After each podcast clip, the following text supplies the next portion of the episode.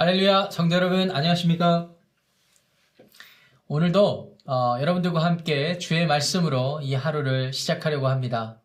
요새 우리는 계속해서 역대하 말씀을 묵상하고 있는데요. 포로 귀한 시기 이후에 어, 다윗 왕조, 즉 남유다 왕국의 역사를 중심으로 쓰여진 이 역대기는 그 목적과 강조점이 분명합니다.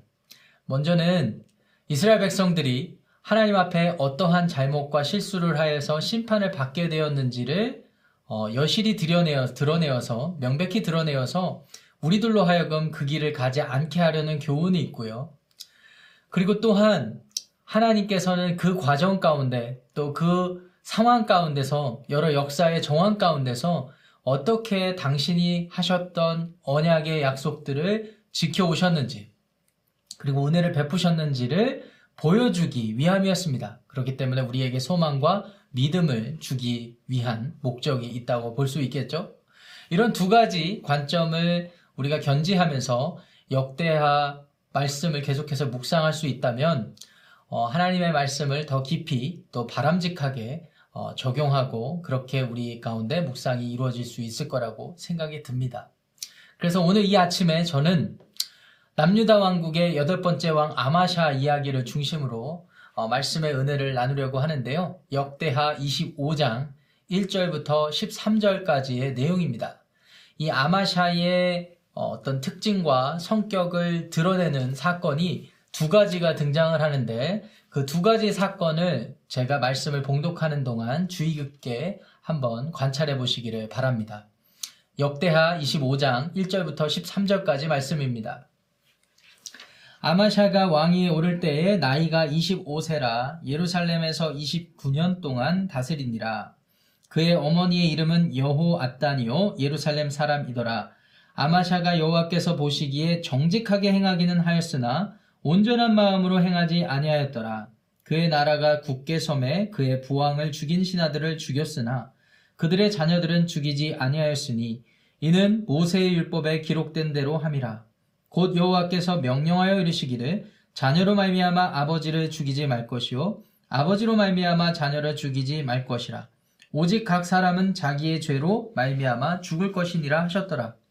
아마샤가 유다 사람들을 모으고 그 여러 족속을 따라 천부장들과 백부장들을 세우되 유다와 베냐민을 함께 그리하고 20세 이상으로 계수하여 창과 방패를 잡고 능히 전장에 나갈 만한 자 30만 명을 얻고 또 은백 달란트로 이스라엘 나라에서 큰 용사 10만 명을 고용하였더니 어떤 하나님의 사람이 아마샤에게 나와서 이르되 왕이여 이스라엘 군대를 왕과 함께 가게 하지 마옵소서.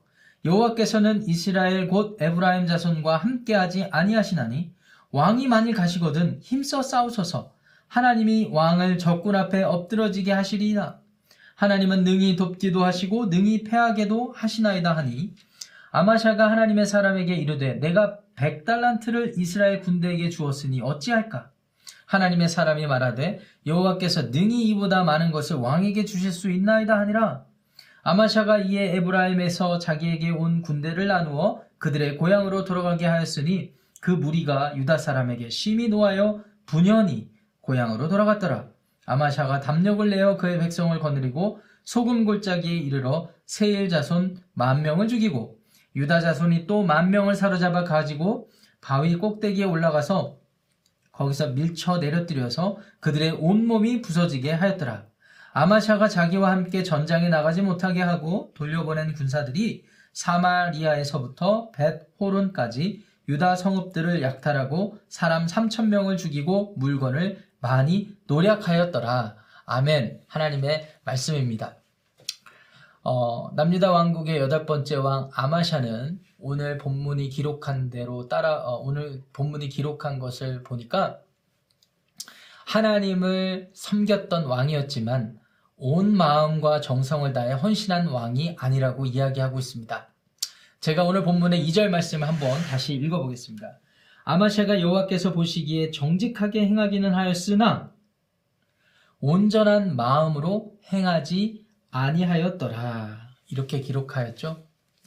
도대체 아마샤는 어떤 왕이었길래 역대기 기자가 아마샤를 이렇게 평가하고 있을까요?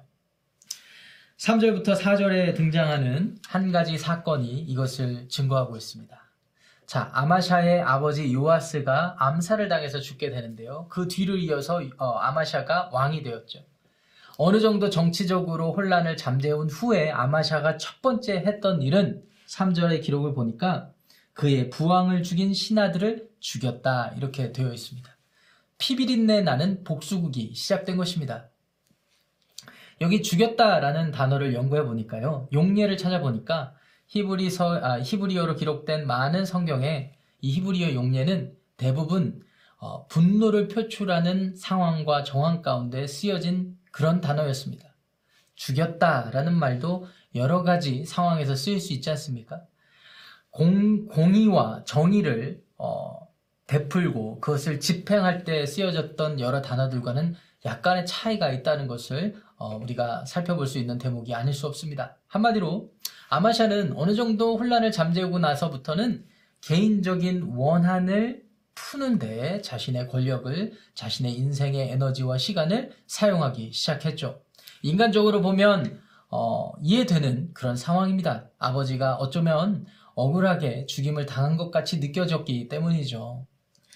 그런데요, 이 아마샤가 그렇게 개인적인 원한으로 자신의 삶을, 자신의 삶의 에너지를 소비하는 동시에 4절 말씀을 보니까 하나님 말씀에 따를 것은 따랐다. 이렇게 기록하고 있습니다. 4절 상반절입니다. 그들의 자녀들은 죽이지 아니하였으니 이는 모세 율법책에 기록된 대로 함이라. 한마디로 신명기 24장 16절에 가보시면 연자제를 금지하고 있는 하나님의 율법이 명령으로 주어졌습니다.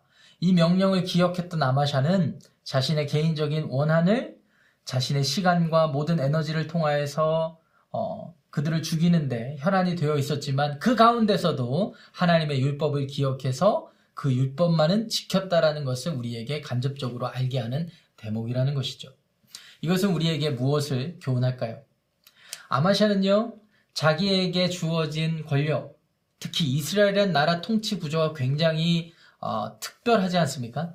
하나님의 왕이시고 하나님의 대리인으로서 다윗을 세우시고 그 다윗의 왕조를 통하여서 하나님의 구원의 역사를 하나님의 나라를 이뤄가는 어, 그런 일이 있었고 사명으로 주어졌는데 그 자신의 자리에서 그러한 사명감을 망각한 채 그저 개인적인 차원, 개인적인 수준에서 자신의 원한을 쏟아붓고 원한을 해결하는 데 그 권력을 사용하는 어, 그런 아마샤의 삶의 모습이 있었다라는 겁니다. 이것은 분명 평가하기 나름이겠지만 어, 하나님 앞에서는 어, 굉장히 경솔했고 또 잘못된 일이었다라고 할 수 있겠습니다. 그런데 그래도 그 가운데서 아마샤는 하나님의 율법을 지켰다라고 이야기하고 있는 것입니다. 이스라엘 사람들이요, 하나님 앞에 율법을 받고 그 율법을 잘 지켜서 행했습니다. 이스라엘 역사에서 보면, 구약의 역사에서 보면, 행위적으로만 보면 그들은 하나님을 잘 섬긴 것으로 보였습니다. 그런데 문제가 있습니다. 하나님께서는 그들의 행위를 역겹다, 인정하지, 역겹다고 인정하지 않았던 것입니다. 왜 그랬던 것일까요? 그들이 마음과 뜻과 정성을 다해서 하나님을 섬기지 않았기 때문입니다. 이것을 잘 분별하셔야 됩니다. 하나님께서 율법을 주셨던 것은 그 율법의 행위를 통하여서 행위 안에서 만족하는 것이 아니라 하나님을 뜨겁게 사랑하는 마음으로 하나님을 섬기는 마음으로 그 율법에 순종하길 원하셨다는 것이죠. 그래서요, 나 외에 다른 신을 두지 말라고 하셨을 때에는 우리의 온 마음과 뜻과 정성을 다해서 하나님을 섬기라고 하신 것이고요.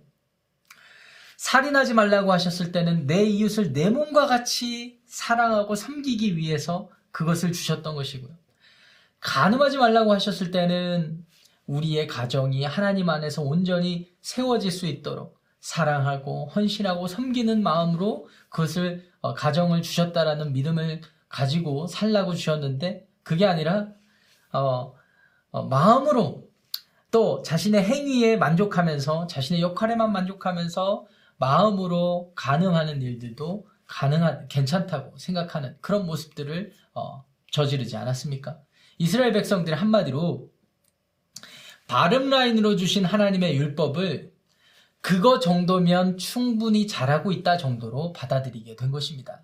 여기에서 죄의 가장 근본적인 핵심이 시작되는 것이죠. 이스라엘 사람들은 어쩌면 하나님께서 바름 라인으로 이거 이거는 하지 마라 최소한으로 하지 말라라고 어, 주신 율법을 지키면서 자기들이 잘 하나님을 섬기고 최선을 다해서 최상의 신앙생활을 하고 있다라고 믿었던 것이죠. 그런데 하나님의 기대치는 그 것을 뛰어넘지 않았습니까? 하나님은 바름 라인에서 머물라는 것이 아니라 본질적으로는 뛰어넘어서 하나님을 뜨겁게 사랑하고 하나님을 경외하는 마음으로 섬기라고 하셨는데 말이죠. 여러분 이 차이를 이해하시기를 부탁드립니다. 아마샤의 삶의 모습에서는요. 이스라엘 사람들이 행했던 그런 실수를 어, 담고 있습니다. 아마샤는 자신의 감정을 추스르지 못하는 그런 삶의 모습을 어, 그렇게 보여주고 있지만 또 그 안에서 율법을 지키는 듯한 모습을 보이잖아요. 이것이야말로 이것이야말로 두 가지 마음을 품은 삶이라고 할 수밖에 없습니다. 어떤 분들은 이렇게 말씀하실 수 있습니다. 그래도 목사님 아마샤는 그래도 율법을 지켰잖아요. 그래도 나은 것 아닙니까? 여러분 다윗의 여러 왕들과 아무리 비교해서 상대적으로 평가한데 그게 무슨 소용입니까? 하나님과의 관계에서 온 마음과 뜻과 정성을 다해서 안 하, 아, 다하지 않았다면 그것만으로 평가받기 충분하다라는 것입니다. 두 번째는 두 번째 사건은 5절부터 13절에 등장을 하는데요. 이 아마샤가 에돔과의 전쟁을 벌이게 되죠. 이 에돔과의 전쟁의 동기는 아마 자신들의 남유다 왕국의 남동쪽을 방비하기 위함이었던 것으로 보여집니다. 한마디로 자기가 통치하는 나라의 안위를 위해서 선제적으로 조치를 한 것입니다. 그래서 군사를 모집을 하려고 조사를 하게 되니까 적어도 사, 전쟁에 전투에 참여할 만한 장정이 30만 명이 있다라는 것을 알게 되죠. 그런데 아마샤는 여기에 만족하지 못해요. 그래서 북이스라엘 지역에 이른바 용병을 고용하는데 무려 10만 명을 고용하게 됩니다. 그게 오늘 어, 어, 저기 6절에 등장을 하게 되죠. 이스라엘의 남 북왕국 이스라엘의 10만 명의 용병 용사를 구유, 어, 고용을 하는데 은 100달란트를 지불했다 이렇게 되어 있습니다. 은 100달란트는 무게로 환산해 보면 3.5톤에 해당하는 양입니다. 사실은 많은 돈이 아니에요. 그런데 당대의 문화를 또 당대의 전통을 살펴보니까 먼저 이 정도의 계약금이라고 하면 적당했다라고 합니다. 한마디로 계약금이에요. 계약금을 먼저 지불하고요.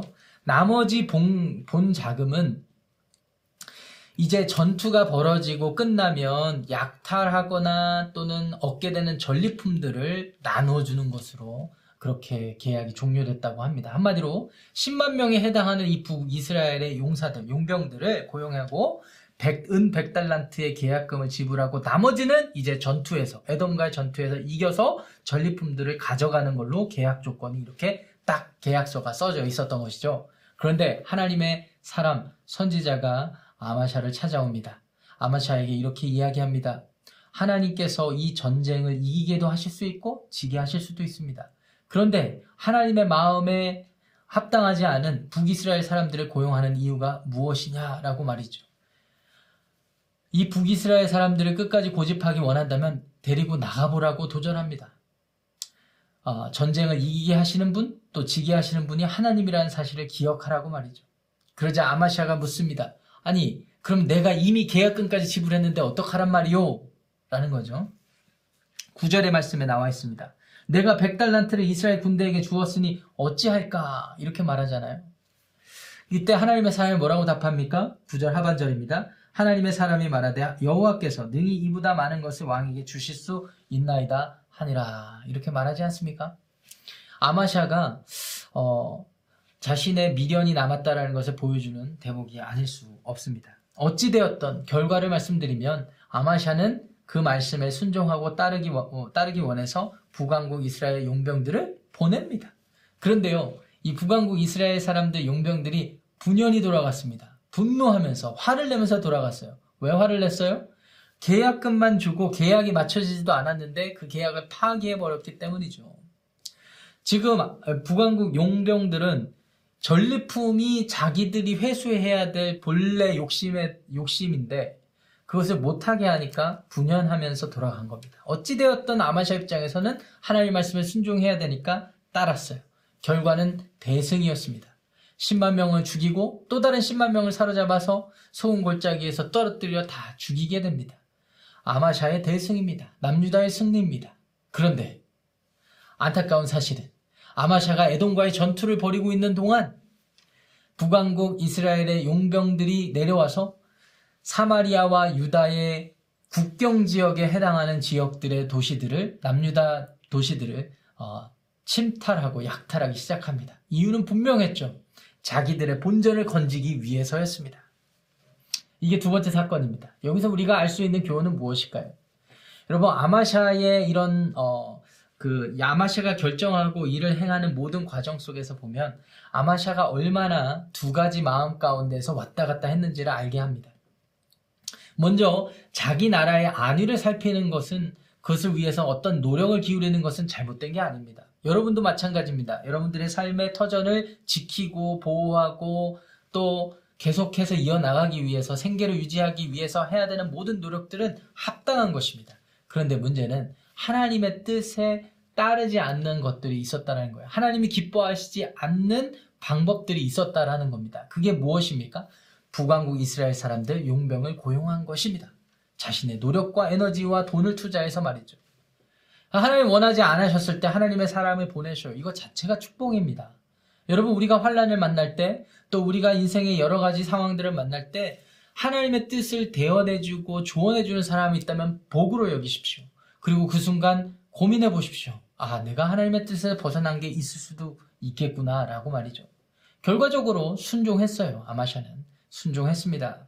그런데 순종하는 끝까지, 순, 끝 순간까지 아마샤는 자신의 아니만을 생각하는 모습을 보이고 있죠. 내 돈 아까워요. 은 100달란트 어떻게 합니까? 라고 말이죠.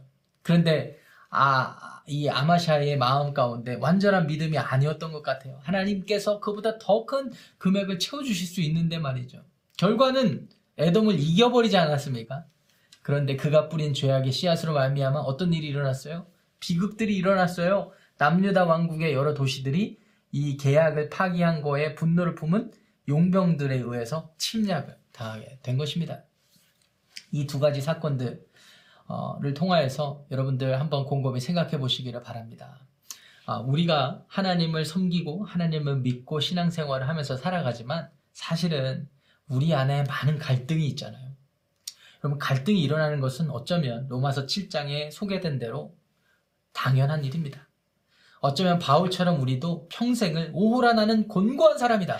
누가 나를 이 사망의 몸에서 건져내랴? 라고 탄식하며 살 수밖에 없습니다. 주님 나라 갈 그날까지 말이죠. 하나님께서 우리를 영화롭게 하실 그날까지, 그날까지 말이죠. 그런데요, 우리에게 하나님께서 요구하시는 삶은 분명합니다. 그런 갈등의 순간에 우리로 하여금 하나님의 뜻을 먼저 구하고 하나님의 뜻을 먼저 생각하고 하나님의 뜻에 순종하는 삶 그것입니다. 우선순위를 분명히 하십시오. 여러분들의 가정에서, 여러분들의 직장 생활에서, 여러분들의 교우들과 이웃과의 관계에서, 여러분들의 삶의 모든 중심의 우선순위가 어디에 있습니까? 여러분들의 삶의 가치의 최우선이 무엇입니까? 하나님의 뜻입니까? 아니면 여러분들의 욕심입니까? 여러분들의 지혜와 경험입니까? 여러분들 분별하시길 바랍니다. 예수님께서 누가복음 9장 32절에서 이렇게 말씀하시죠. 누구든지 쟁기를 잡고 뒤를 돌아보는 자는 하나님 나라에 합당하지 않다라고 말씀하셨습니다. 한마디로 자신의 모든 유익과 자신의 이기적인 마음을 가지고 그것을 유지한 채 하나님을 따르고자 한다면 모순이 생길 수밖에 없고 그만큼 그 삶의 고통이 증가할 수밖에 없다라는 것을 우리에게 교훈하는 예수님의 말씀이었습니다. 여러분들 오늘 이 아마샤의 행적을 통하여서 하나님의 뜻에 먼저 집중하시고 또 설령 여러분들이 그 길에서 조금 어긋났다 하더라도 그것이 깨달아지시면 이 역대기 기자가 교훈하는 바대로 하나님의 은혜에 굴복하십시오. 하나님의 자비를 구하십시오. 하나님의 보호하심, 인도하심을 구하십시오.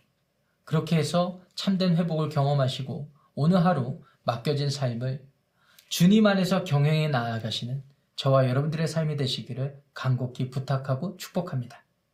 오늘 이 아마샤 역대야 내용의 말씀의 내용의 중심을 생각하면서 같이 기도하는 시간 갖겠습니다. 어, 한 가지 이렇게 기도했으면 좋겠습니다. 하나님, 어, 두 가지 마음 품지 말고 손에 쟁기를 잡고 뒤를 돌아보지 않고 오직 주님의 뜻만 생각하고 오늘 하루를 살아가게 하옵소서. 이렇게 기도하시고요. 두 번째 중보 기도 제목을 나누도록 하겠습니다. 돌아오는 주일에 사무총회가 예, 계획되어 있습니다. 우리 김기호 집사님 안수 집사로 선임하는 그 결정이 지금 계획되어 있는데 여러분 이것을 위해서 또 같이 기도해 주시기 부탁드립니다. 함께 기도하고 제가 기도로 오늘 하루 시작하겠습니다. 기도합니다.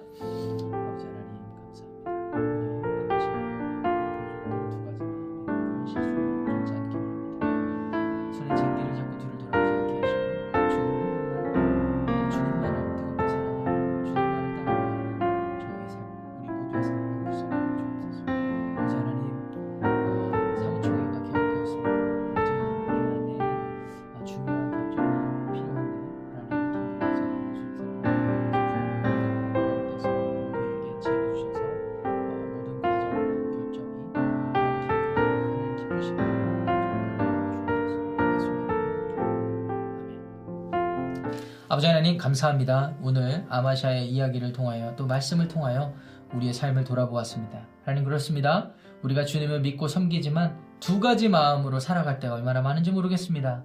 갈등의 순간에 갈등을 경험하는 그 고민의 시간들 속에 성령께서 우리 가운데 함께 하셔서 우리로 하여금 언제나 아버지 하나님의 뜻을 구하고 아버지 하나님을 어, 사랑하고 그것을 쫓아 살아갈 수 있도록 지혜를 주시고 새 힘과 능력을 더하여 주옵소서. 사무총회를 계획하고 있습니다. 하나님께서 우리 교회를 통해서 행하실 많은 일들, 또 위대한 일들을 기대하면서 좋은 결정, 또, 또 지혜로운 결정하게 하여 주옵소서. 감사드리며 오늘을 시작하게 하신 예수님의 이름으로 기도합니다. 아멘.